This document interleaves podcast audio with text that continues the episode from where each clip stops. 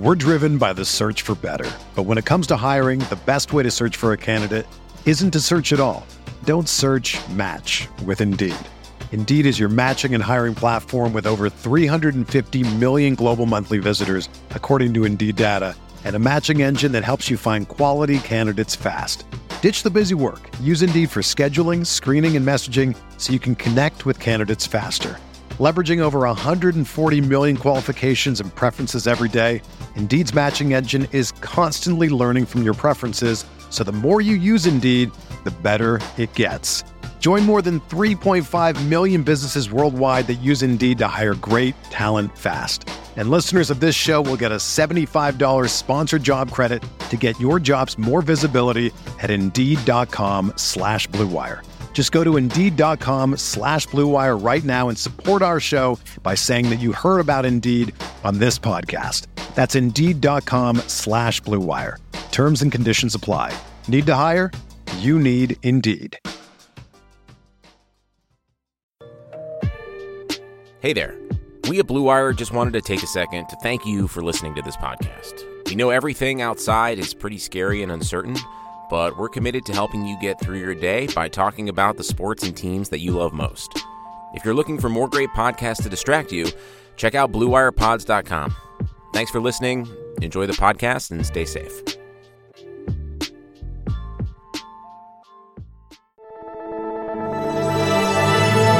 Blue Wire.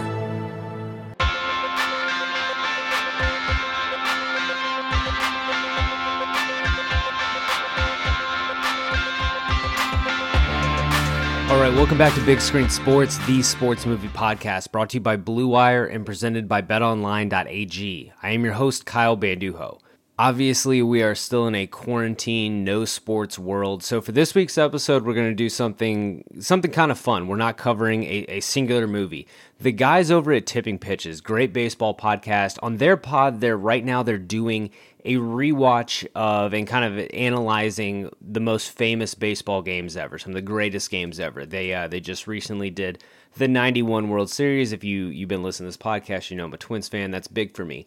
I reached out to them, and today we are covering the the best fictional games, the best fictional baseball games that we would have wanted to attend. Uh, we talk about a lot of good baseball movies in this episode, uh, fun talk, and then towards the end we we get into what we think you know the future of baseball movies might be maybe talk about our wish list a little bit. It was a really good episode. Um, you know big thanks to bobby and alex for coming on the pod. Uh, a lot of fun. I posted a poll on twitter at big underscore screen sport recently about i am going to start doing a non-sports movie trying to do that once a month.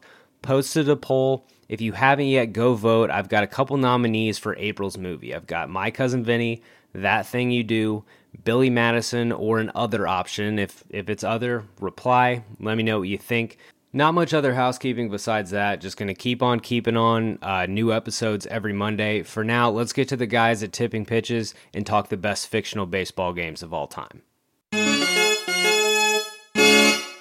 All right, Kyle Banduho here, host of Big Screen Sports, and I am joined by the hosts of the Tipping Pitches podcast, Alex Baisley and Bobby Wagner. Guys, thank you so much for joining me on this special episode.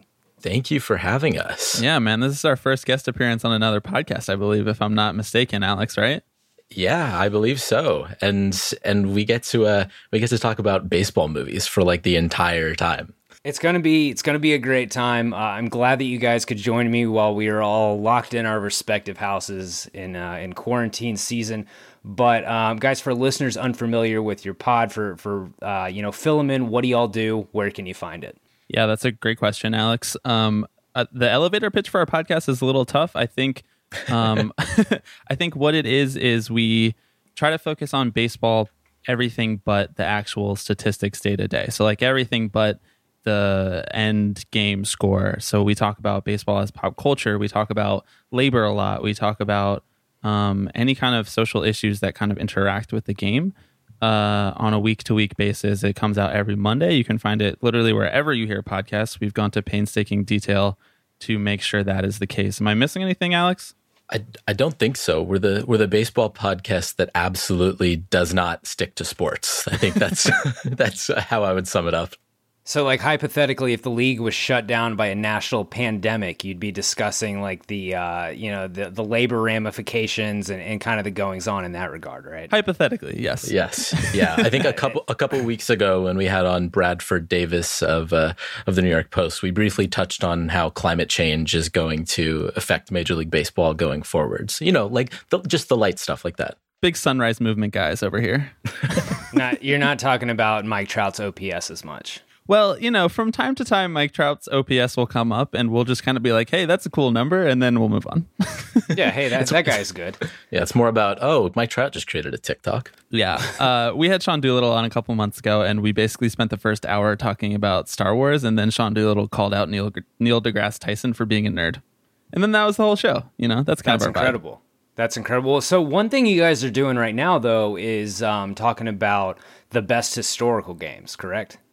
Right. Yeah. So so we're kind of like trying to pick tentpole games. It's not necessarily going to be the best games, although we're uh, we're about to be two weeks into it, and we've chosen two of the best games. But um, we're trying to pick games that we either are less familiar with or have never watched before, and kind of are like part of the baseball lore, and we want to go back and sort of understand why. And from a 2020 perspective, react to how we would react to that game if it happened now. Yeah, maybe, maybe they'll be bad. Maybe we're watching games from the 1970s and we're like, baseball sucked back then. What were we? what were we doing? Well, we're recording this on March 25th, and I believe you guys just did uh, Game Seven of the '91 World Series, which uh, I have the the Twins. I have the the World Series VHS for the '91 World Series upstairs. Oh my gosh! I, I watched Are you a Twins it. fan? Uh, I am. I am. It's a. It's been a it's been a weird existence. I'll say that. but I uh, I would watch that. I would watch that as a kid almost daily. So uh, you, you, picked a good one. But we today are going to talk about games that everyone has seen pretty much. We're we're going to break down our, our top three fictional baseball games that each of us would have wanted to attend in descending order. Um, you know is it a wild game or something with a crazy atmosphere? Kind of anything. We're, we're just going to break it down in, in however we would have enjoyed, whichever game we would have enjoyed the most. Um, I, I, think we, we all have some honorable mentions. Alex, you said you have a couple. What are your honorable mentions games that you didn't put in your top three, but just an honor, something you want to shout out that you might have wanted to attend? Well, actually, one that one that I I don't think is on any of our lists, as I as far as I know, although you guys may have had it, is um is the natural and uh, the the one game playoff to end that game, and it it almost feels like too much of a cop out to to pick that game where where Roy Hobbs hits the home run and and the lights explode, and it's like you know, one of the most parodied scenes in just sports movie history, but but it would have been dope to be there. I would have been I would have been down to watch Roy Hobbs just obliterate the the stadium lights. It was also an honorable mention of mine. Yeah, yeah, me as well. So we all put in the honorable mention. I think for fear that we would be uh, canceled as baseball and movie fans for not including the baseball movie that has Robert Redford in it. but you think about it for the like the first eight innings of that game, you're just watching Roy Hobbs and being like, "Is this guy gonna? Is he gonna die?" Like it, right. it's it's it's a real tough look. Um, I don't I don't know how great that game would have been. Um, one that I had for honorable mention, as a Twins fan, I just have to include it, is the Twins Mariners game at the end of Little Big League. Uh, it is potentially the most exciting Twins game in like a 15 year stretch until uh, game 163. So you know it, it, didn't didn't work out. You had the Ken Griffey Jr. walk off home run rob, but it, it would have been. I would have liked to have been there. It's probably as hopping as the Metrodome got for a very long stretch of time. So th- that one was big for me. Alex, Bobby, did you have any other honorable mentions? I've got a couple more. Yeah, I got two more as well.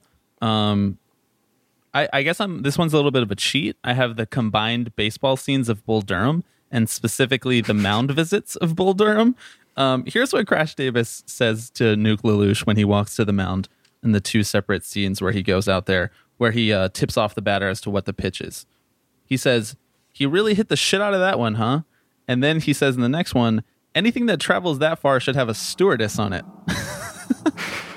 all timer. So you would have, as opposed to being to attending that game, you would have wanted to be like a fly on one of Crash Davis's shin guards. Yeah, or I'd want to be like the second baseman, you know, just kind of like walking in and just listening to what happens. There's a really famous scene in Bull Durham, and Bull Durham is my favorite baseball movie as well. Although it's obviously not about the actual games themselves because they're single A baseball games, and you don't actually ever really see the outcome of any of them. Um, but in one of the fam- most famous base, the most famous scenes from Bull Durham, um, they go out there and they're talking about one of their teammates' wedding registries. I would have just loved to be part of that vibe. It's a hilarious movie. Yeah, exactly. I, I had another the uh, and just in Field of Dreams, I would like to have just watched the uh, the ghostly team scrimmage, the Black Sox scrimmaging.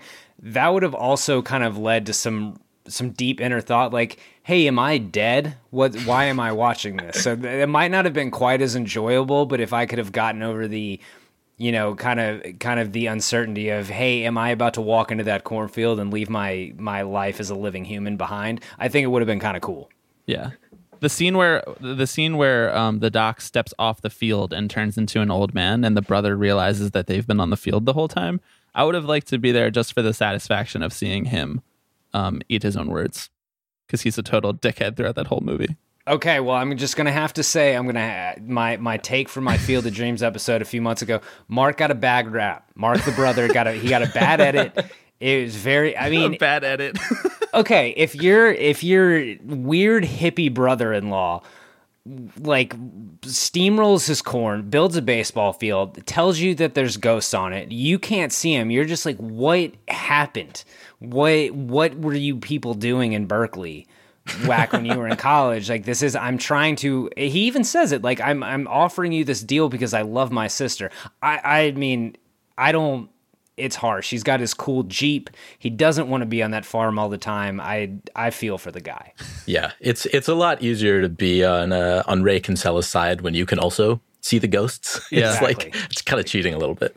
Exactly. I have two more honorable mentions of games, fictional games I would have wanted to attended. One is Stan Ross's 3000th hit game for Mr. 3000, mm-hmm. the alleged 3000 hit. Because just imagine being a Brewers fan and watching him walk off the middle, like the field in the middle of a pennant race. Just legendary shitbaggery. Just like all time, all time legendary shitbag move. I think that that has to go at, against at least one or two unwritten rules, right? yeah. at, at least. And then um, this one is kind of cheating. It's not a movie and it's not a game, but uh, Kenny Powers knocking out Reg Oh my McWorthy's eye in the Yeah. Ashley Schaeffer BMW parking lot. Just- I was aiming for his It's fucking not eye. a movie and it's not a game, but we got to talk about it. I couldn't. I could not put it on. I, I was watching Righteous Just gemstones last night. I just. I could not not put Kenny Powers knocking the eye out. Alex, do you have any more honorable mentions? I have one more. No, go for it. Since when do vampires like baseball? Twilight, I was baby. wondering if someone was gonna say that movie. Super that massive scene. black hole by Muse playing in the background. You got the you got the thunderstorm so that they can hit the ball. They're using metal bats, little college action. I'm into it. Twilight, terrible movie, horrible script. All of the words spoken in that scene are a disaster, but it's it's a it's a riot. Love me Where some, did they get love me the some Robert? Pattinson. I have The no idea. uniforms are like clearly ta- tailored by someone who never watched baseball, so it's not like it's not like they were antiques that they picked up because they were like 100 years old or something. I'm just I, I have I mean I have so many questions but none I I really want answered. It's like baseball, but make it like kind of sexy, but only for middle schoolers. You know, it's like they have to satisfy all of these different buckets at the same time. God, well, okay, Bobby, since you, since you were the one who brought up Twilight, we are going to get down to our top three games, top three fictional games that we would uh, that we would have liked to have attended. Bobby, what is your number three game? Uh, all right, I want to start with uh, a Disney movie because I'm a sap and I love movies that are geared towards kids because I'm just a child. Uh, game number three for me is the game, the final game in Rookie of the Year, Cubs versus Mets. I like to call this one the Float It game. Float it. Float. And this is, I just want to say, I want to pat myself on the back real quick. This is pretty big of me picking a Mets loss as as a big Mets fan that I am. Um, I really love this movie because uh, who among us has not wanted to be a 10 year old or 12 year old or however however old Henry Rowengartner is in this movie? Uh, who has not wanted to be a major league baseball player while also being in middle school? Um, and then another highlight of that scene for me is uh, when he actually strikes out the dude who I think his name is uh, Hito Hedo. Head I'm not really- head Hedo. Yeah, I, Not really sure how to pronounce it, but I like to think of him as Dave Kingman, who was on the Mets and was a notorious asshole. Um, and he strikes out to end the game, and as Henry Rowengartner is screaming, his voice just completely cracks, and they just left that take in the movie, which is fucking amazing. never forget that Henry Rowengartner tried to get Chet Stedman to fuck his mom.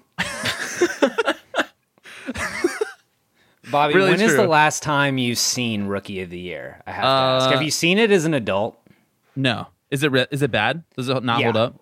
Yeah. Uh, if uh, all episodes of this podcast are evergreen, you can check out that episode with my guest Mike Camerlengo. We were not kind. Little Big League is the better movie and should be remembered more fondly, but for some reason, Rookie of the Year is. I think it has a better name. I don't know, maybe not. They're both pretty good. It's really unfortunate going back and watching some of like my favorite sports movies from when I was a kid, like as an adult, and being like, this is going to hold so much nostalgia, and being like, no, actually, this kind of sucks. Was this was this a waste of an hour and a half of my time? the dirty secret of baseball movies is that it's really hard to make baseball look good. So like most of the ones that you hold nostalgia for, you're like, um, it doesn't. That looks like it's going about 45 miles an hour. So that's like the original genesis of this podcast is just respecting authenticity in sports movies. And so after doing this for a year, I feel a little dead inside over how many sports movies I've had to go back and rewatch. But Rookie of the Year might have been the low moment for me because I did have so much fondness for it. Yeah. Uh, in that I was like, oh, this is going to be great. And then an hour and a half later, I was just kind of like, oh, what, what, what the hell just happened? Um, pr- pretty tough, but I, I will say, if if you had been at the actual game watching a ten year old lob up a slow pitch softball pitch to to clinch the, uh, I, was it to clinch like the division to go into the playoffs? I think. So I was reading the summary of this movie before we got on this podcast, and it was to clinch the division to go to the World Series. So uh, baseball rules were not the same as they were in the 90s when this movie was made. I don't think they had a baseball consultant on. I don't- The, uh, Yeah, I don't think so either. Um, also, I want to say Henry Rowan They brought him in for like a three inning save. That's a lot of trust from that manager. You know, that's like that's like beyond Aroldis Chapman trust. That's like Lance McCullers in the 2017 World Series.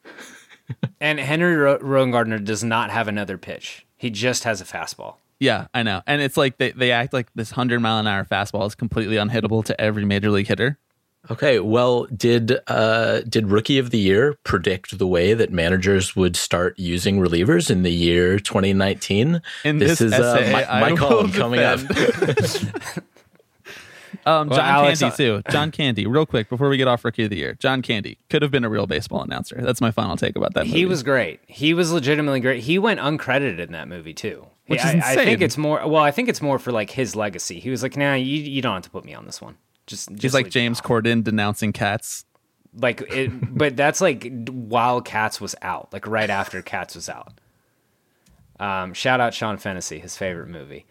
Um, Alex, your number three fictional movie that you would have wanted to attend, fictional game.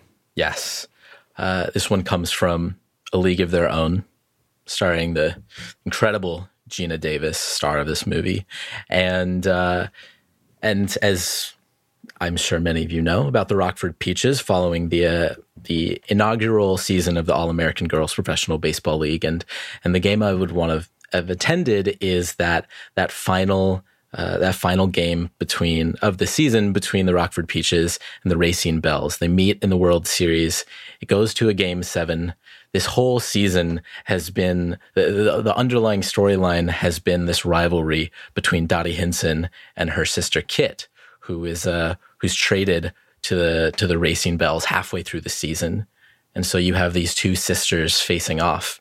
And and game seven itself is a is a great game with with great pitching, great offense and, and a lot of great plays. But but obviously it comes down to the very last play in this one where uh where Dottie goes to the goes to the mound and says, Hey, my sister Kit can't hit the fastball and she loves the high fastball. Throw her three high fastballs, and so she, uh, lost my train of thought there. and so she gets one high fastball, strike, second high fastball, strike, third high fastball, hits it in the gap. Kit rounds third, barrels over her sister, the catcher, knocks the ball out of her glove, and uh, and the Racine Belles win the win the championship.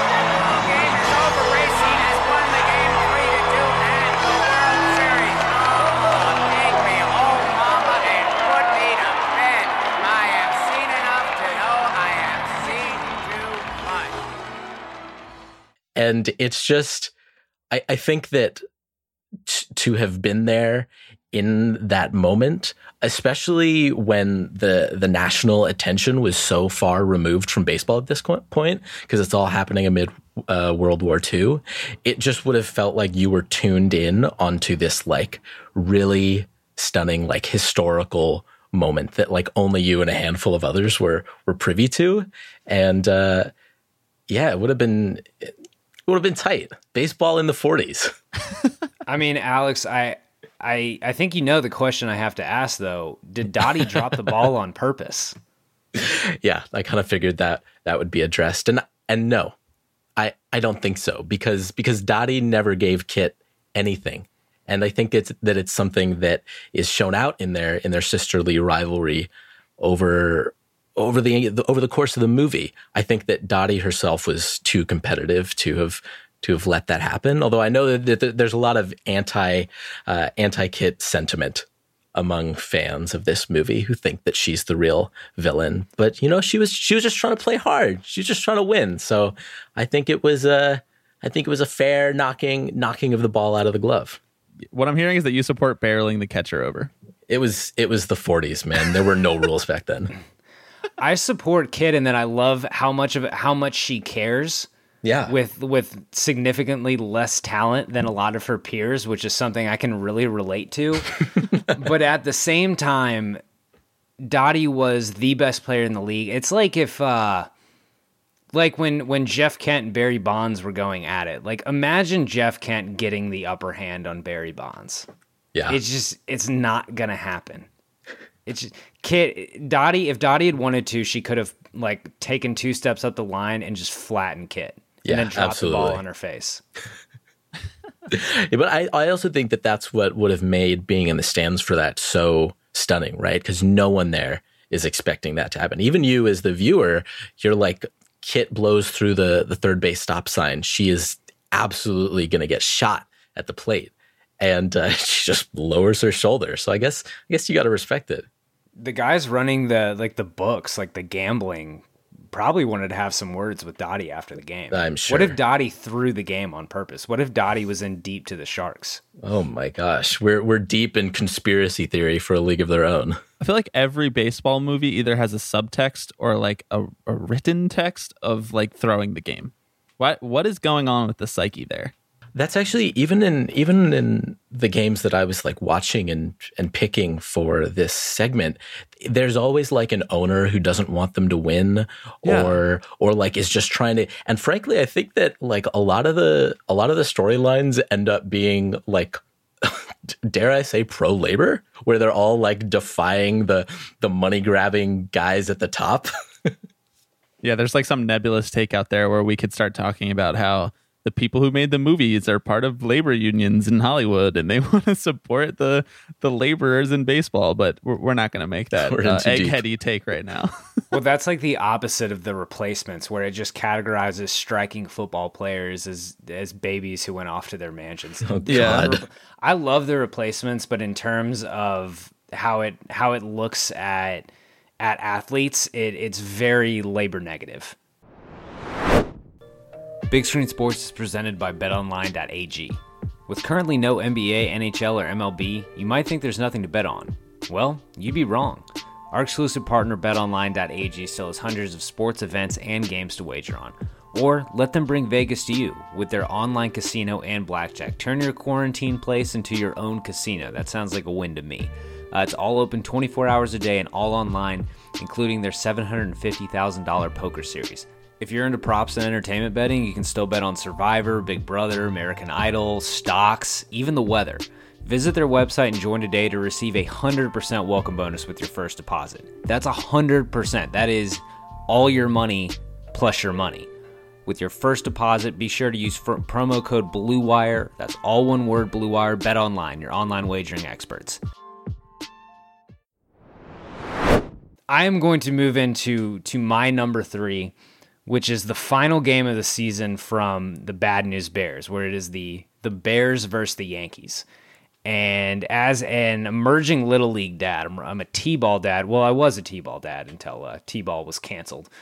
But uh, th- there's you've got a little bit of everything in this game. It would have been a wild game to attend. I don't know if I would have wanted to have been a parent at the game, like had any stake in it, but I would have just liked to have been a silent person sitting in the stands, kind of people watching.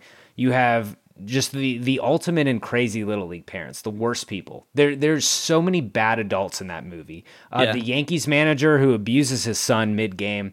Uh, his little sidekick who runs the league with him, and it's like very much like clearly wants to fuck him. It's it's kind of a weird thing. Uh, Buttermaker himself, it's just like a, a bad adult Hall of Fame movie. Um, in this game, you have a dad, the aforementioned Yankees manager, pushing his child on the mound, then said child offering the biggest fuck you ever by catching that squib to the mound and sitting on it to let his mortal enemy get an inside the Parker, which is just all time like we're in the twilight zone. Uh, and then a coach pulling the best pitcher in the league in the top of the last inning of a championship game, putting in all the scrubs to allow the other team to put up a seemingly insurmountable number. You have Timmy Lupus making the grab. Like the in real life, the the Timmy Lupus of the little league team will never make a catch. Like that just doesn't happen. Would Yeah, have loved to have seen it. Would have been one of the only feel good moments in this game. Um, the Bears come back and then like the Kelly leak intentional base on balls, but stick the bat out, triple thrown out at home. That would have been very exciting. And then at the end, you get to watch uh, 11 and 12 year olds drink beer. It would have just been a kind of a wild spectacle, it, legitimately like being in the Twilight Zone. Yeah, can I make a brief counterpoint though?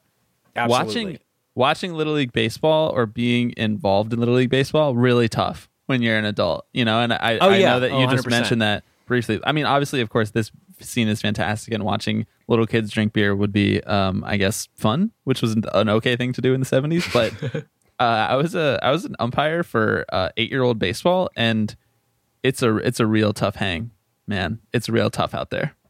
I coached nine year olds right after I got out of college, and I will never do that again, Yeah, ever. Um, I just I would just like a brief aside on on the hairstyles of the, these kids on this team, and I know this is the '70s, but I'm so curious what compelled just young children to go with blonde hair like down to the neck. Like this is a hairstyle even my dad had back in the '70s, and I. I what was in the water back then is really just what I want to know. I have no room to talk. of My hair hair, looked like that. fashion. My hair looked like that in Little League. I got Yeah. no room Oh, to talk at all. My hair was like really long and like it made my hat fit really weird. And when I would pitch, my hat would fall off. It was like this whole big thing. But you, You can't gotta, tell. you, you you need the can't- flow. You can't tell anyone under the age of like 16, even under the age of like 18, that they need to cut their hair. That's just like everybody thinks that they're a rebel without a cause, and and then their cause, I guess, is their hair. I've been coaching some 12 to 14 year olds lately, and some of their hair, I'm just like, what are you, what are you kids doing? You guys are gonna look back at your pictures and you're you're gonna regret it. And then I realize That's always I the sound like line, right? Parents, Yeah. yeah. Then I realize I sound like my parents, and then I realize I'm getting old, and then I just get sad. You're gonna look So, at your uh, pictures and gonna regret it is like in the same part of the brain that's like, I'm not mad at you, I'm just disappointed. Yeah, it's tough. It's uh and the thing is you're right, but you're also aging yourself so you don't feel right. It, it's just a tough this has been a tough wormhole going down from the from the bad news bears. Uh, I, I I would like to I would like to move on now. Uh, Bobby, let's get to your number two. and my number two. What what is your number two game you would have wanted to attend? Uh, so at number two, I have for love of the game, the perfect game, Tigers versus Yankees. Kevin Costner, who dare I say, I mean, I know we've talked about Bull Durham briefly, but he doesn't pitch in Bull Durham. Dare I say he's the best thrower of a baseball in the history of baseball cinema? What do you think? Per Kyle? this podcast, he is the greatest athlete actor of all time. Yes. Because he can hit he can believably hit, pitch, and golf. he okay. His, his let's just do a Kevin Costner brief aside real quick. I love Kevin Costner brief asides. Let's do this. First of all, look looks absolutely fantastic in every scene in every movie that he's in, especially the baseball movies. Yeah. Love love a baseball uniform on a on a rugged dude who just has like a a normal old man strength body. Number 1. Number 2. The only thing that's missing from his pitching delivery is like the length of the the step, you know? So like if you watch someone like Jacob DeGrom, they step really far to- towards home plate. He doesn't quite have that base, but everything else, everything above the waist is absolutely perfect. And I then also swing- chalk that up to Billy Chapel being old as shit. Yeah, like he's like 40. But his swing too in Bull Durham is actually legitimately really believable. It's like a major leaguer swing who's giving like 60% in batting practice, which is enough. It's enough for me in context with all of the other players who are pretty bad at playing baseball.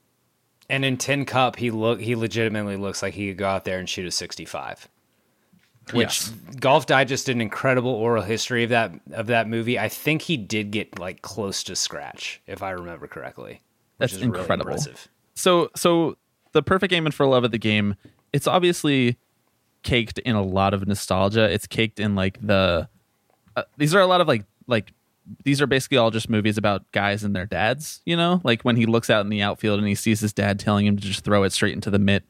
And when you know, when John C. Reilly comes out and he's like, You and me, one more time, and just throw and all of that stuff. And it's like all of this very like Disney Channel style like language, but for some reason that feels you know, I'm pretty cynical I'm a pretty cynical and pessimistic person, but in baseball movies that stuff feels right. And I think that this scene does it extremely well. The other thing that I will say for this scene, obviously it'd be really fun to be at a perfect game, like if you were sitting there in the stands, but as a watching experience, as a movie watcher, the way that they integrate like the TV broadcast with you actually being on the field and and you know like the announcers and the crowd noise and the Yankees fans heckling him and also like back to Kevin Costner like him wearing that that thermal underneath his Tigers jersey also looks really legit to me. Love a thermal.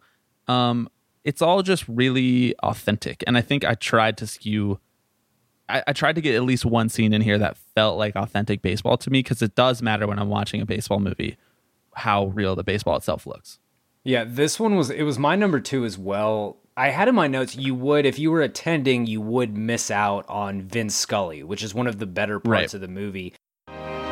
And you know, Steve, you get the feeling that Billy Chapel isn't pitching against left-handers, he isn't pitching against pinch hitters, he isn't pitching against the Yankees. He's pitching against time. He's pitching against the future, against age, and even when you think about his career, against endings.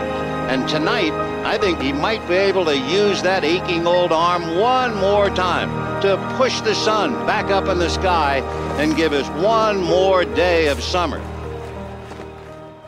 I think for love of the game, kind of like you said, for love of the game, I think in, in just the general scope of baseball movies, does the best job of like portraying big league baseball or the feel of a big league broadcast, like how they do Yes. it with old Yankee Stadium and Vince Scully, the TV broadcast. It, it's just it's extremely well done. And yes, they are going, they are trying to like pull your heartstrings out and make it a dad movie. It's very much like it's very much like a precursor to the works of Gavin O'Connor that are just like we're gonna hit you in the in the feels with chills as much as we possibly can. But it's awesome, and yeah, like I've never seen a no hitter perfect game in person. I saw Pedro throw a 15 strikeout two hitter against the Orioles. That's as close as I'm gonna get. I feel like. Um, yeah, I was at one would've been Scherzer's no hitter. I was at Scherzer's no hitter on the last game of the season against the Mets, which was That tough for me to watch the Mets get no hit, but it was also an incredible performance, and the Mets had already clinched a playoff spot, so it didn't really matter. Um, The other thing is uh, Randy Newman is playing as this scene starts, which is pretty dope. Shouts to Randy Newman. um, you also get to see a DeWayne Wise style catch, like from Buehrle's perfect game. That that center fielder Yes. who has the Canseco mishap redeems himself. That would have been cool. Like the only downside is Billy Chapel is just throwing poo from inning seven to nine, and so every you your anxiety is probably heightened if you're seeing that in person because you're like, God, this guy has nothing and he's getting outs. Alex, your thoughts?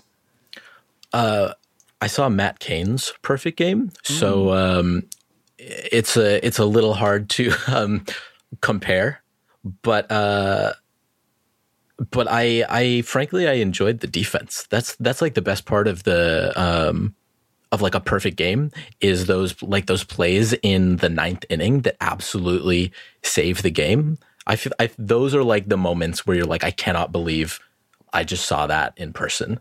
Yeah. If Mark Buehrle doesn't se- send DeWayne Wise something nice every year on the anniversary of that Like a perfect car. game, I, yeah, oh yeah, like something all out. Can I uh, can I make two nitpicks with this scene and with this game Absolutely. in general?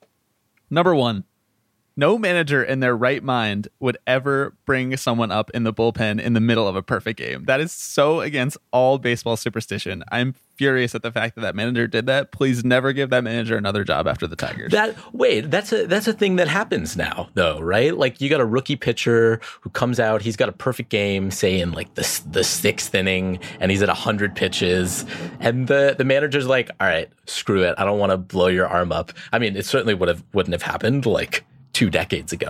His Obviously, They arm didn't- is they didn't already care. blown up. He's like 45. I Yeah, it it wouldn't have happened in the '90s. It would happen now. Although I'm trying to think, like, is there any pitcher? Because especially I, Bobby, I, I'm sorry in advance, but especially after Johan's no hitter, um, Yeah.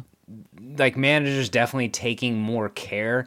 Is there a pitcher now who is old enough and in a part of their career where if they go deep enough into a game, like Scherzer is still too valuable. Like, yeah, I would hate to pull Max Scherzer in the middle of a perfect game. I feel like that's that you'd get hazard pay for that.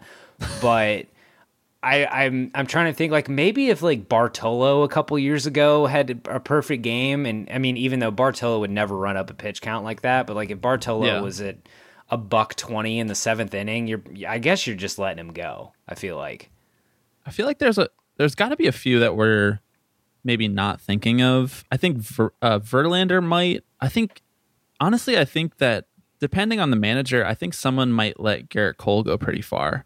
You know, like Houston let him go. I think up to like 115 in the playoffs last year. So you know, if they're running up 120 in the seventh inning and it just doesn't seem like there's any feasible way for them to get out of it, maybe not. But um, I don't see someone in a perfect game. I don't see someone pulling out someone like Verlander or Cole before like 130. Because even like a couple years ago, like Joe Ross went 135 for a no hitter. It wasn't even a perfect game, and he didn't even make it. He he gave it up in the ninth. didn't Edwin Jackson run up like 150 for that Yeah. no hitter? Yeah.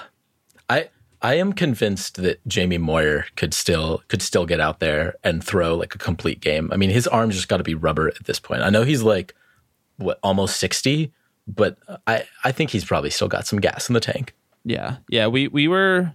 I mean, we. You mentioned at the top of the show, Kyle, that we just rewatched or watched. I actually watched it for the first time all the way through the '91 Game Seven, and I I don't even know. We didn't even bother looking up what Jack Morris's pitch count was because it was literally not brought up one time on the broadcast. And they brought up Smoltz's pitch count because he actually got pulled because he crossed 100 pitches in the eighth inning. But Jack Morris was like, it didn't matter. And so, yeah, I think that there is no way feasibly that in the 90s or whenever this movie takes place that they would ever bring up someone in the bullpen for someone that this is this late in their career. My other nitpick is when John C. Reilly comes out to to meet with him and um, right before he tells him to just throw, Kevin Costner he says, um, he says he asks if anyone's been on base. That's like the biggest no no of all time. No one would ever do. You'd never jinx it. First, you would know that no one's been on base, and the catcher would not talk about it back to you. You wouldn't just meet at the mound and say that.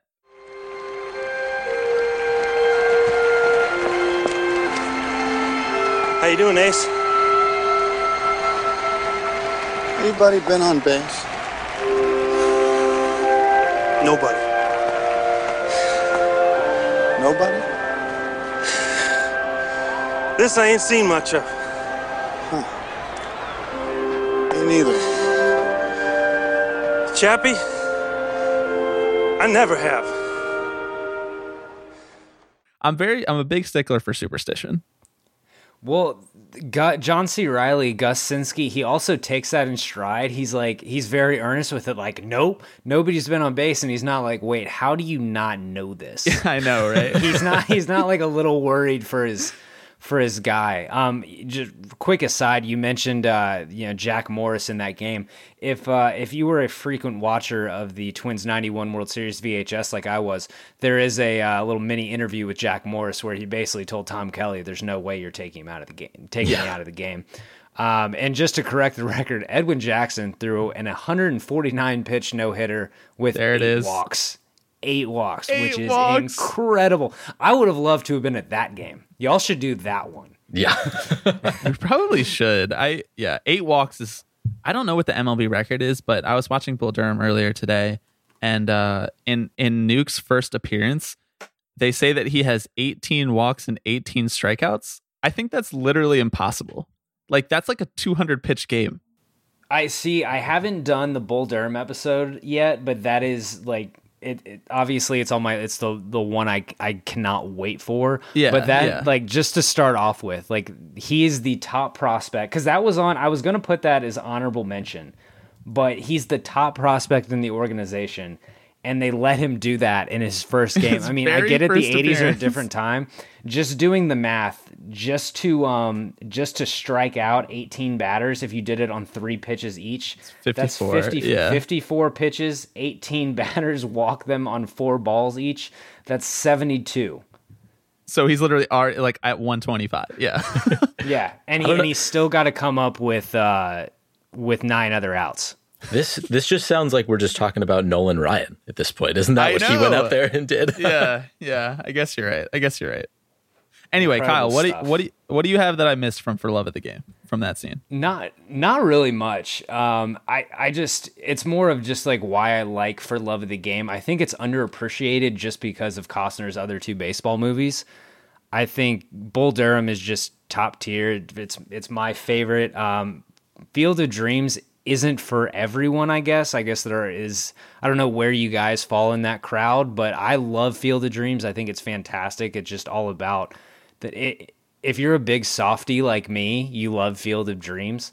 Yeah. And for love of the game kind of gets thrown into a second tier. And I think part of that is because not everyone's in love with the love story and the whole Kelly Preston subplot, which, you know, you can take or leave it. But as far as the game goes, it would have been seeing a perfect game in old Yankee Stadium would be fantastic. And if you go like, if you were going like full Bartman and you had the radio in your ear, so you were listening to Vince Scully, Full like not not asking questions about why Vince Scully's calling the Yankees Tigers game.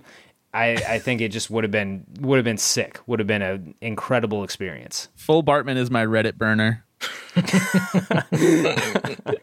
You you guys are talking about Kevin Costner pitching baseball, but I just watched JFK last night, and so Yeah. all like all I can see when you guys are talking about him is him in the suit, just being like, "I haven't slept or I haven't been awake for three years." It's Do just that like, accent. Do the accent. I'm not. I'm not going to do the You Kevin Costner JFK coward. accent.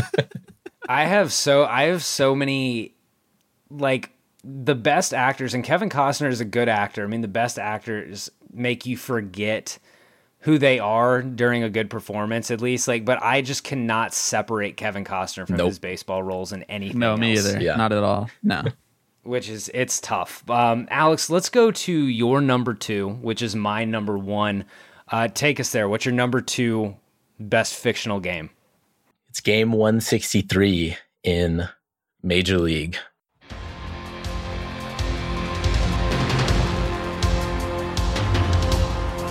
Again, everybody. Harry Doyle bidding you a big wahoo welcome from Municipal Stadium, where tonight, before a capacity crowd of 75,000 screaming featherheads, the fighting Braves of the Cuyahoga will leave their teepees in search of Cleveland's first league championship in over 30 years.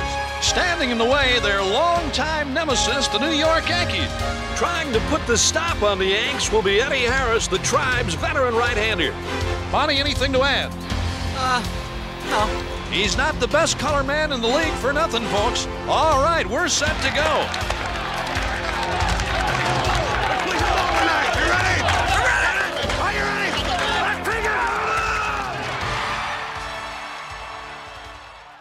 great uh great film that um I think it's fair to say it hasn't aged terribly well. Um It's while- not while- not as bad as you think, really. There's there's some question marks, but it's not like it's not unwatchable. No. age bad. It's Yes. not like Ronan Farrow isn't canceling Major League. That- that's true. But I also like, you know, I say that I want to be in the, we haven't even gotten to the game yet, but I, I say that I want to be in the stands for this game, but it's also like every crowd shot is just like a bunch of white people in like Native American headdresses and Yeah. like Yeah, holding up part not great. teepees. And I'm like, I would Al- be although- ashamed to be in the stands, but I would be there. Aging that that hasn't changed. You know, in fair. 2020, the Indians fans are still doing that. They Yeah. like to make us think that just because they got rid of Chief Wahoo, that doesn't happen anymore. Yeah. But it does. Yeah. anyway, it's game 63, a, a one game playoff for the Eastern Division title between the Indians and the and the Yankees.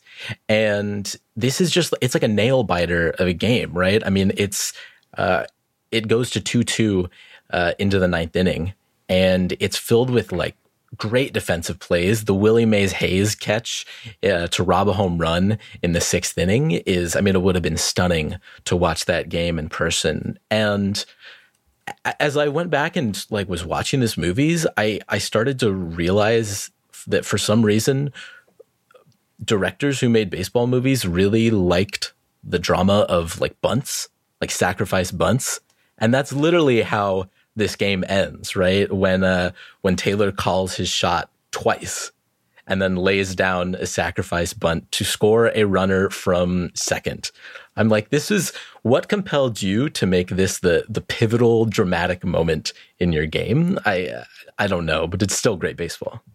So I have this as my number one game I would have wanted to attend, and I do want to put the caveat in there that Jake Taylor was probably a like a 30 runner at best would have 100% been out without a doubt. I, I made the case when i when we covered major league i believe on episode three of this podcast. Um, but that final play i think would have been better like if you're in attendance would have been better than a walk-off home run or a walk-off strikeout like in major league two. Because like a walk-off home run there's unless it's like a lot of times it's a no doubter, or it's like the Longoria home run that just went over in, in game 163 for the Rays, where there was like a like a second or two of oh, is that going to go out? So this is a like in terms of baseball is a very long play because you've got the bunt, you're like screaming your face off, hoping Jake Taylor beats us out, and when he implausibly does, then you have Willie Mays Hayes coming around third, and he scores. Like that would have been an incredible way to end it, but it's just the most intense winner go home game in baseball movie history. Like from the get go, you have that incredible shot over the stadium and you can like Yeah. hear the energy from the crowd and everyone's going crazy. Again, you might have to go full Bartman so you can have Harry Doyle in your ear breaking things down. Um, the Cerrano home run, like imagine going ape shit for oh that. Oh my gosh! And when he and he carries his bat around the bases the entire time. Yeah. And then two other like huge fan moments, like uh, imagine the Wild Thing walkout, like being an Indians fan in the, and Wild Thing's coming out to Mm-hmm. uh, to face Clu Haywood, and then the when Hayes gets on before Yeah. uh, right before the Jake Taylor thing, and it's it's basically like the Dave Roberts steal, and I everyone in the crowd to say is that like, exact same thing. Yeah. everyone in the crowd is like he's going and it just it would have been i can't think of a better baseball game to attend like even a real one. Like i would have loved to have gone to game seven of the 91 series but i'm it, it would have been exciting but i'm not sure it would have been exciting as this if you're an indians fan. One of the one of the best things in baseball, like one of the best situations you can set yourself up for is when someone who's a really great base stealer gets on first base in a situation where you know it's actually really beneficial for them to steal second and the pitcher knows it and the opposing team knows it and obviously the runner knows it, and most importantly, the crowd knows it. And I think that this movie utilizes that really well. I will say, um, though a sacrifice bunt is probably the least exciting play that you can imagine, the movie handles really well like the third baseman charging barehanding and like the angle that they take that that replay or that throw from um as he's like throwing it to first is uh it's pretty it's pretty impressive cinema right there as far as baseball movies go it looked Yeah. pretty convincing And Jake Taylor is a right-handed catcher with bad knees in his late 30s. It it's not a great bunt that he laid. At least it's not great form. Uh, He actually, I mean, he made it. It works, so I guess you can't critique it that much. But it's it's No, it's more like of a like swinging bunt. It's like a slap kind of hit to to third that he Yeah. just gets a piece of and just rolls over on. Imagine Gerald Laird like sprinting down. I, I just I I'm never going to be able to get over it. But uh, it, for for cinematic, per, if he is safe, it is an incredible game to go to. It is an incredible moment, without a doubt. Yeah, and if he's out, then you're just heartbroken for the rest of your life. Yeah. Well, I it's uh I mean, I think you're just uh you're just incredibly deflated. Yeah. Cuz then you have to so it's like then what happens? I guess you leave Vaughn in. That's a that's a fun bag that we're not to we're not going to open right now. Bobby, let's get to your number 1. What is your, Yes. the the number 1 fictional game you would have wanted to attend? The number one fictional game that I would have wanted to attend is from the movie The Sandlot. It is when they play against, I don't even know the name of the team, but it's like their town rivals, and uh, they're just talking a lot of trash. They're playing on uh, the town rivals field, and my man Ham Porter is doing a lot of trash talk behind the plate. Uh, the preceding scene to this is obviously the very famous "You Play Ball Like a Girl," You eat dog crap for breakfast, geek. You mix your weeds with your mama's toe jam. Yeah! You bob for apples in the toilet, and you like it. You play ball like a girl.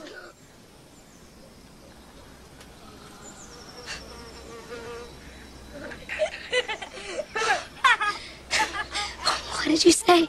You heard me. Tomorrow.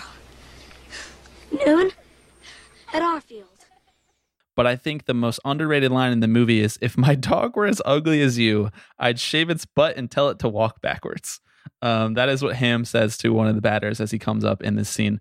Um, I think for me, watching baseball movies, it's like I want to feel like I'm having a good time. I want to feel like I'm having fun. I love the drama and everything, and I love the nostalgia of Field of Dreams. But I think Sandlot is probably my I don't know. It's hard to say, but Sandlot is probably my personal favorite rewatchable baseball movie. Um, right there, neck and neck with Bull Durham, just because like it is legitimately funny and it's legitimately laugh out loud. And um, I don't know. My best version of baseball is a, a bunch of kids playing on the Sandlot, I guess.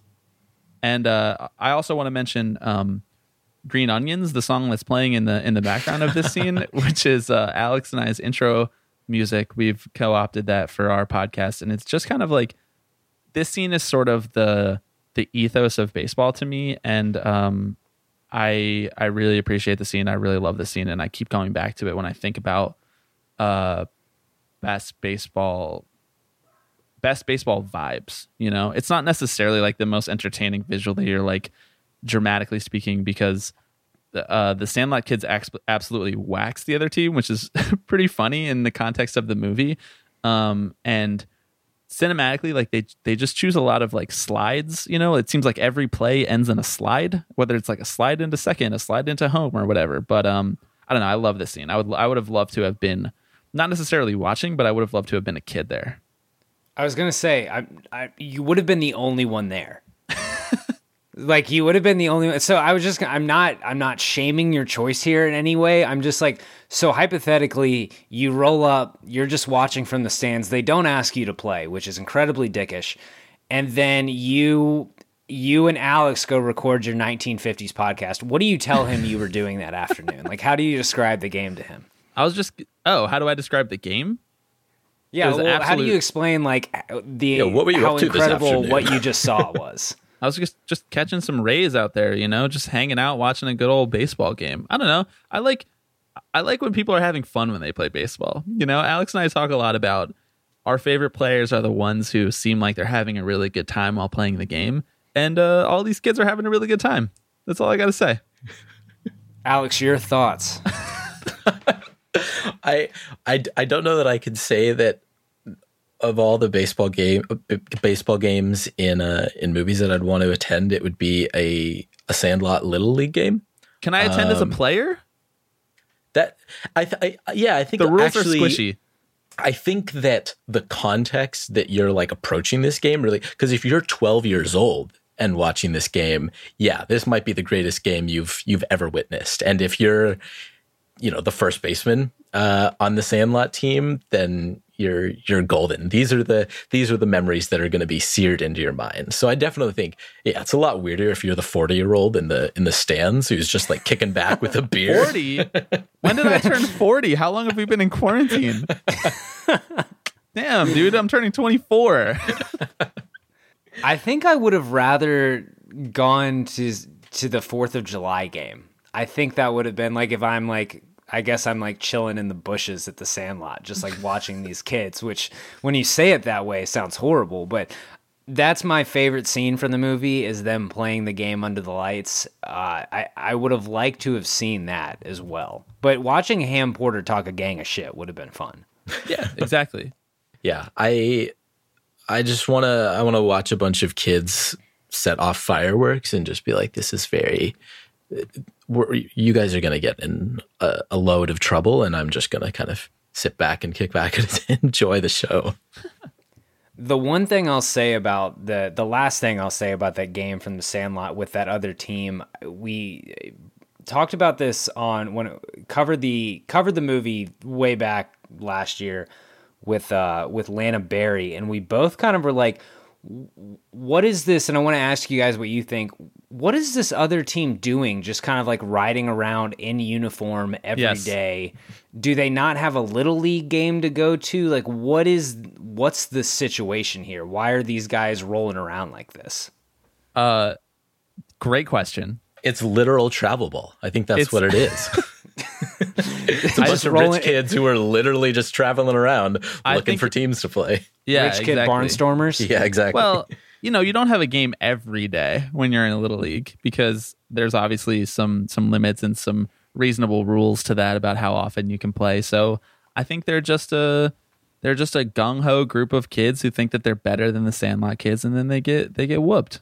and they and they wear their jerseys everywhere because they think they're like cool. You remember like in like when you were 13 and you were like, yeah, I'm gonna change into my into my jersey Yeah, my after after jersey. school before Yeah. uh, before practice, and then I'm gonna walk yeah out i'm and gonna everyone's wear gonna see my i'm gonna my wear my all-stars jersey to school because Yeah. that's Uh-huh. look People Well- are gonna think I'm cool.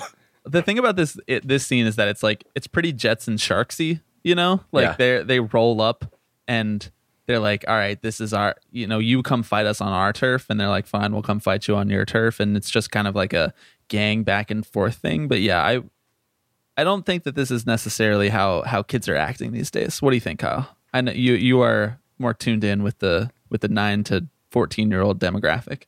That that's a weird label that I now have um, no, I mean, well, now it's all it's like travel ball teams. I feel like Little League has gone by the wayside. I mean, I was just wondering why they're. I mean, I get rolling around in your uniform because you think you look cool, but like just rolling, just rolling up on the sandlot, just like, hey, let's go, let's go see if we can pick a game with these guys in our uniform, but not play the game right there. Instead, do it tomorrow wearing the same. Like these moms have to be fed up. I mean, she, like, like Johnny, you cannot wear your fucking uniform every day. I'm Yeah, I don't want to watch do this that shit kinda- anymore. Yeah, I'm not gonna do that kind of laundry. You're sweating up a storm, biking everywhere in this thing. All they had terrible. was bikes. All they didn't have they didn't have smartphones. Let me put on my boomer hat real quick. They didn't have smartphones. They had to just roll up on their bikes and ask to play. Can't just text them and be like, "Let's let's play tomorrow at this time." There's like a nine, 10 year old kid who lives across the street from me, and every time I see him ride his bike, I'm like, wow, you kids are still doing that, huh? That's great. Like a Huffy bike. That's- Is he rocking a Huffy still? Oh yeah, no helmet, uh, standing up on the pedals. He, he's still doing the same damn thing. It's it's Oh, it's really nice to see. It's That's really nice. encouraging. Some things never change. Is he putting like the the like crushed up aluminum Coke can on the back of the back tire to make it make like a cool muffler noise? I think that got left in a past generation. Good. All right. That I'm I'm glad about that because that was a dumb trend that I felt like I had to participate in for like six months. I need I need kids still rocking the Razor scooters. That's that's really what I need. I need Those a team are- of little those leaguers around. to roll up on the Razor scooters with like bruised shins and be like, "Come on, man, I'll I'll play you in a game of ball." Yeah, whenever you guys end up moving to the burbs, when you get old like me and move to the burbs, you'll uh, you'll see, you'll see what's going on. A glimpse Um, into our future. Yeah, now that uh, now that we're done talking about young children, Alex, take us home to another with, with your number one, another movie that features young children. featuring young children. Yeah, a uh, a young Joseph Gordon-Levitt.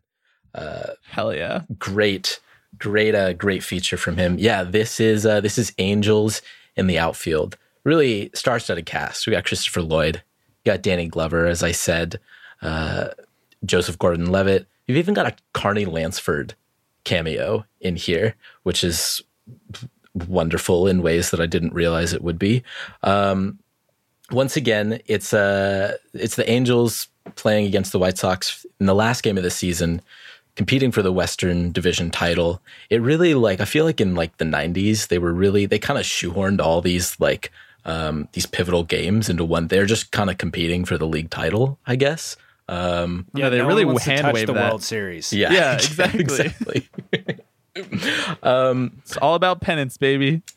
I, I think that like this movie in general actually like it, I mean it's really goofy and it's obvious I mean it's obviously a kids movie but it it brings in elements of like feeling like you're playing for something bigger and this idea that like y- you're playing maybe for these forces or with these forces that you can't always see and whether that's you know something spiritual or or whether that's your literal love for baseball i think it actually ends up being kind of a kind of a cute message. But but anyway this this final game um is really uh, tracks actually very closely with the final game in major league.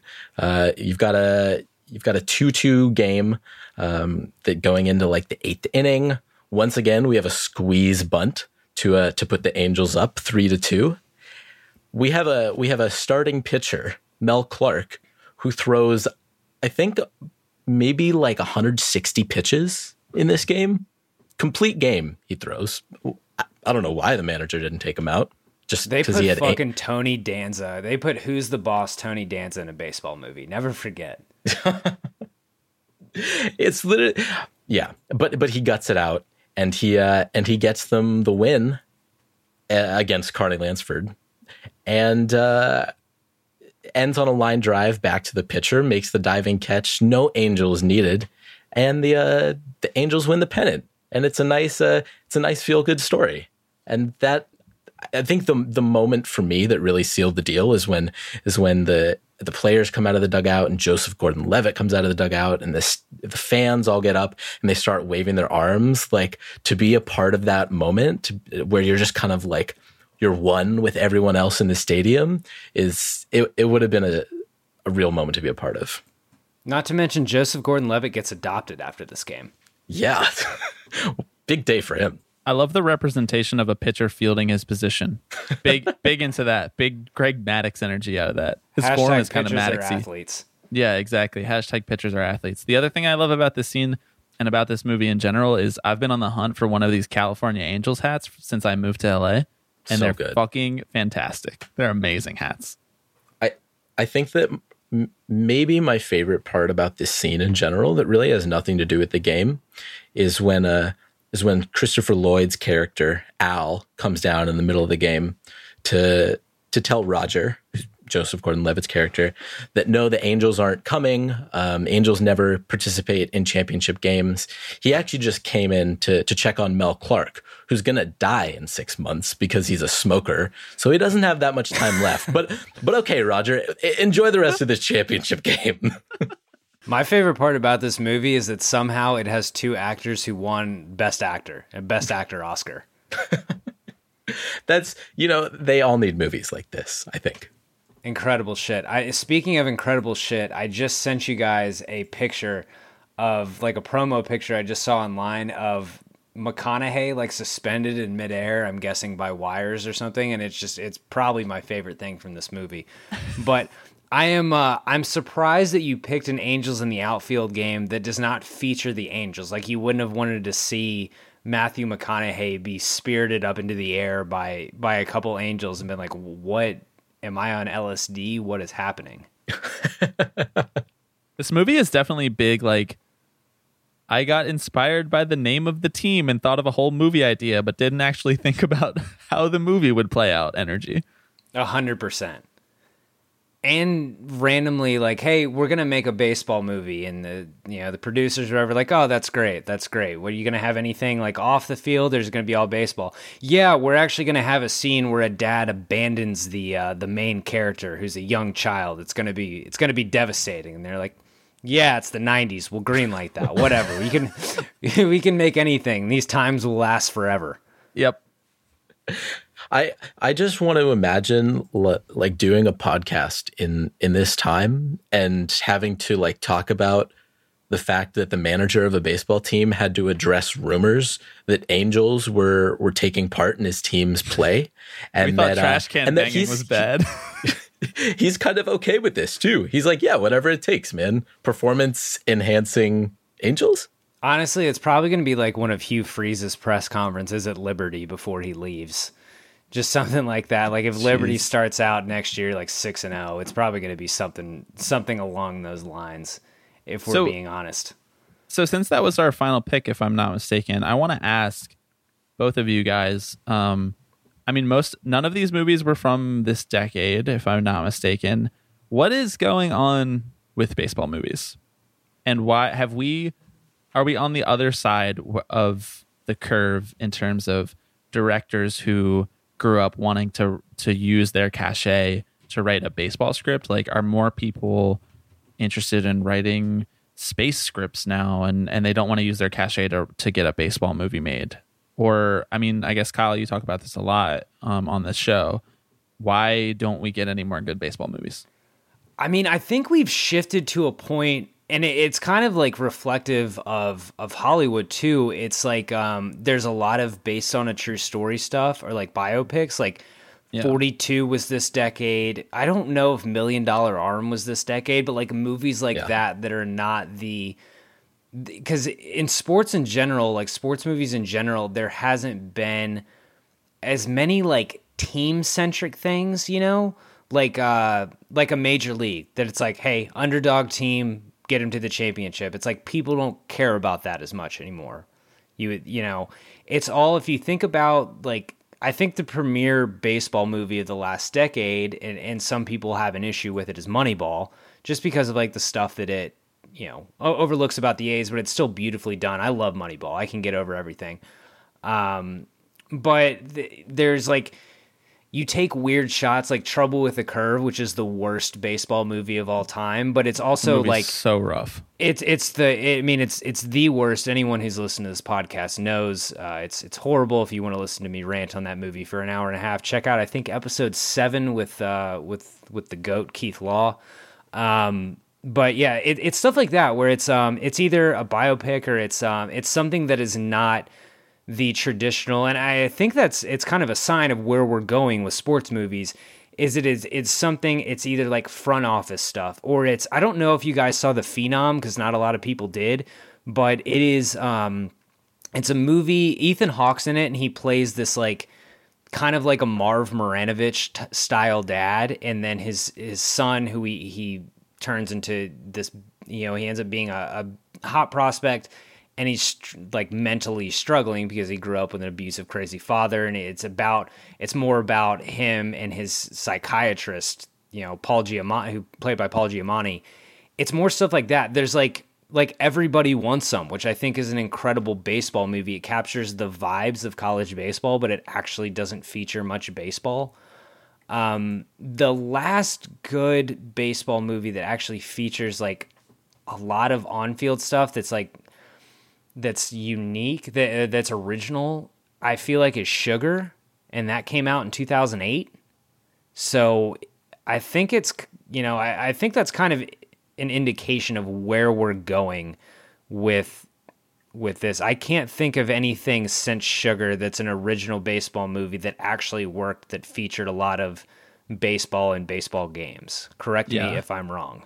No, I, I think you're right. And even like even if you look outside of if you look outside movies, like um, you know, I really love Brockmire, but that features barely any baseball and they don't even try to like fake it. You know, they they just they make a joke out about how everybody is not very good at playing the game. So I don't know, but it feels like right now, like with the way that we've come so far with technology and cinematography and set design and everything, like you would think that making baseball look convincing would be easier than ever. Like I, I even think if you watch The Natural, obviously Redford looks pretty convincing and like his Mickey Mantle style swing or whatever is legit, but it's not like everybody else in that movie and and the baseball itself is particularly believable. I mean, he hits the cover off a ball and then it hits the lights in the outfield. You know, nothing nothing about that in 2020 feels realistic, but I don't know. I feel like now we have so much more technology to help out with that, but it just doesn't seem like anybody is that motivated to do it. I I think that a a large part of it probably has to do with the the appetite for these types of stories. I think that a lot of the better sports movies that have come out over the last decade or decade and a half have have tried to tell stories that are a little bit left of center, whether they're fictional um, or they're real. You know, movies like Major League and Angels in the Outfield and Bull, like I feel like so many of these movies just would not get made today because a lot of people would look at it and be like, well, why now? Right. And I feel like, and I don't think that like every movie that or piece of work that comes out today has to like quote unquote say something. But I also think something that so blindly like ignores the world around it. I think that a lot of these movies might get panned for that sort of thing. And if you if you do go beyond movies, um, a TV show like Pitch uh, from Yeah. back in 2016 was a great TV show that that only lasted one season, but that was the kind of story that not only featured like a, a good amount of on field action, but tried to tell these stories that weren't just like mostly white dudes just trying to win the championship at the end of the day, you know? And I think that like if we're going to see more like fictionalized stories, it will probably trend to towards that, towards telling those stories that just like haven't been present in the narrative for the last 30 or 40 years. Here's what I want. Here's think what I want. I want on. I want baseball's high flying bird. That's it. Would I just love want that. Oh yeah. because like there's so much context around the way that we talk about baseball now. I mean, Alex and I, we can't go one podcast without talking about labor. Like, just just make baseball's high flying bird. That's what it about the commodification of athletes. That that's what that movie was about, and about what it means when you become uh, famous and and how you can take back the power dynamics and everything. And like, baseball is not immune to any of those conversations. And I just think that, that either no one's trying or no Hollywood producer is greenlighting it or um, I don't know, their minds are just different places. But I'm I'm yearning and I think the larger baseball fandom um, who cares about like the culture surrounding the game is also yearning. I mean, I think there's absolutely potential for that. And because, I mean, the there's clearly not an appetite anymore, at least among people who are making movies for the traditional style baseball movie. Yeah. The the major league, even something like For Love of the Game, just a, a sappy story about nothing but baseball. There's not really an appetite for it, and you can't really remake something like Bull Durham. But like what you said would probably have to be like was did Soderbergh just do High Flying Bird for Netflix? Yes. Yeah. Then I think that's probably that's probably our best bet of of getting a new cl- classically good baseball movie, a, a a movie that features good action. There's hope on the horizon with the um a League of Their Own series on Prime that Mhm. that I that they're I think they filmed the pilot. Um, but th- there's hope on the horizon in that regard. But I think if we're going to get a new book or a new movie that is not existing IP, like a Moneyball or something like that, it's going to be like a high flying bird that was for Netflix. You just have to find someone with the passion to make it. Ron Shelton is still alive. He could still Yeah. do this. Yeah. Ron Shelton, if you're listening, make high flying bird, but with baseball. would would love to see it. I mean, it's it's kind of surprising that they haven't, especially after the the critical and financial success of Moneyball that more people haven't said, "Hey, you can get baseball on the screen and it can work and people will go see it." Um, I because when you when you look at baseball movies that have come out since that have failed, it's been stuff like Trouble with the Curve or that new Joe Manganiello movie that came out last year or the year before, Yeah. or something that just fucking dog shit. It's like stuff like that isn't going to work because they're not good movies and it's not good baseball. But if you get, there's so much about baseball. There's so much about baseball that has been like tapped and the bottle's full that your your major leagues, your Bull Durham, stuff like that, like that stuff is full. There's so much untapped potential in baseball. Moneyball is just the tip of the iceberg and what they could do with that and behind the scenes stuff as far as baseball that it would be it, the the world is their oyster. We just need someone to do it. Yeah, and uh, and also I don't even think this precludes something like making an animated baseball movie. You know, like uh, it's not. We've seen with the success of something like Backyard Baseball that baseball fans are willing to geek out about something, even if it's not like real real life 3D people. Would you watch a backyard baseball animated series that features main character Pablo Sanchez? Oh my gosh. Would I watch it? Yes. Am I worried about it? Also, yes. I mean, there's a hundred ways that could go wrong, but there's one way it could go really right, and I'm Very super right. into Yeah, it. and be like Spider Verse good to me personally. I feel like that's a that's a web series right there. Six or six or eight episodes, make them like ten or twelve minutes long. I don't know that I need to see an hour and a half of Pablo. Feels like a little pa- Pablo overload, but um, but it's I like think there he is hitting a home run again. he does one thing and he does it very well. I mean, he's just he, Pablo is just sh- shorter, chubbier Benny the Jet Rodriguez. Yeah, yeah, he is. Uh huh. but he also pitches. Guys, this was a lot of fun. Had a lot of lot of good times breaking down these movies. Uh, tell the folks again where they can find your podcast.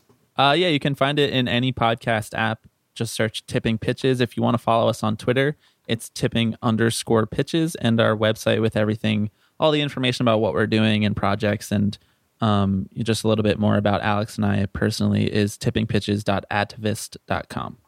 And if you enjoyed this episode of Big Screen Sports, please remember subscribe wherever you get your podcasts. You can rate and leave a review. New episodes coming every Monday. Also remember to check out my interview series from Phenom to the Farm, presented by Baseball America, talking to current and former professional baseball players about their experiences after signing out of high school. That comes at you every other Tuesday, and we will catch you next Monday. Thanks.